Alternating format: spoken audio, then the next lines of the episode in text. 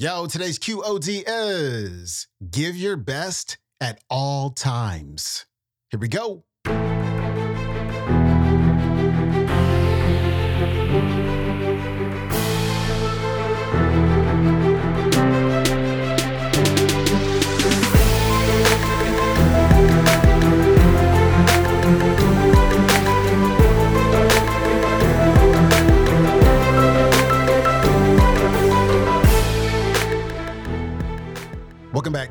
To the Quote of the Day Show. I'm your host, Sean Croxton of SeanCroxton.com. We got Les Brown on the show today.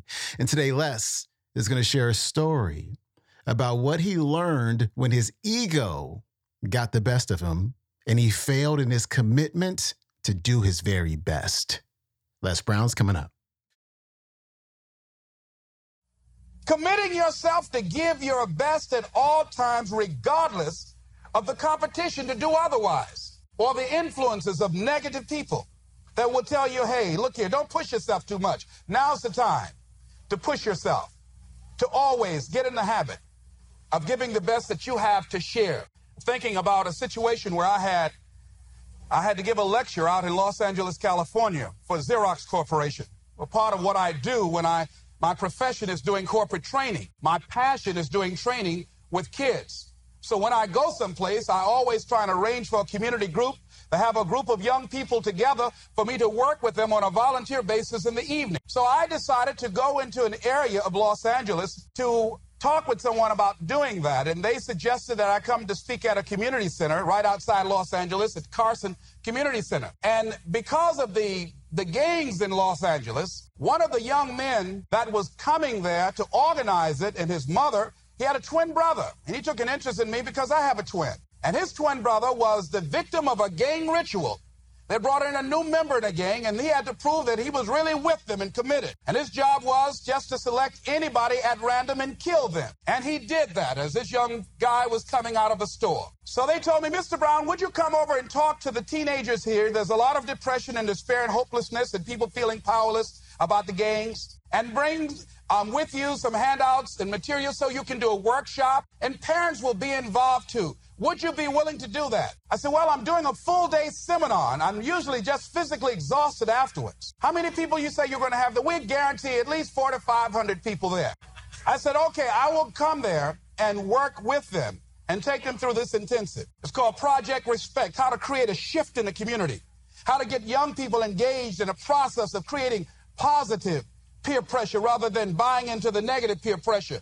Instruments and, and, techniques of how we can provide ongoing coaching for young people to begin to change how they see themselves and their values and how to resist negative peer pressure. So I came there after working in a seminar, totally exhausted in that Los Angeles traffic. It took over an hour to get there. Got there, they only had seven people. I had an attitude. I said, You had me come all the way from Los Angeles after working all day just to talk to seven people. You told me over 400 people were going to be here. Where are the parents? Only one parent here. My time is valuable. I've got all this material that we've copied to do a workshop. And so I went on and talked to those young people that were in the room, the seven that were there, and I just gave them a little speech. And then I left. Went back to the hotel.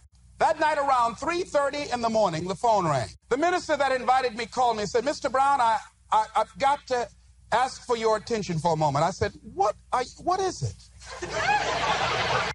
Kenyatta, one of the young men who was there, want to talk to you. He was the brother of the guy that was killed. He'd like to talk to you. He's been here for over an hour, and I told him, please don't call you.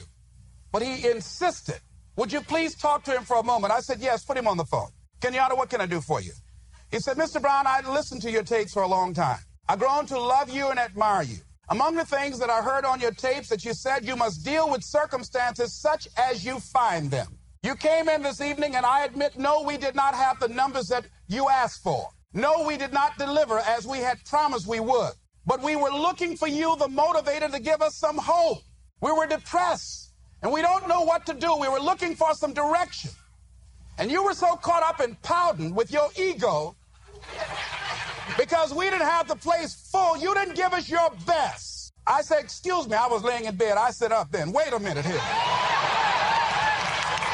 Now, see, part of what won't let us grow in life is number one, we identify when we get feedback. We start taking it personal. Number two, we start to justify. So I became defensive and I said, wait a minute. I worked all day. I didn't charge y'all a quarter for this. I went carpet material. I came over there. I was there to give a training for the people, and you, all y'all had to do was bring people there. If you don't do it for me, for the next speaker that you have, at least provide an audience for him to work with. He said, Are you through, sir? I said, Yes. Mr. Brown, you said you must deal with circumstances such as you find them.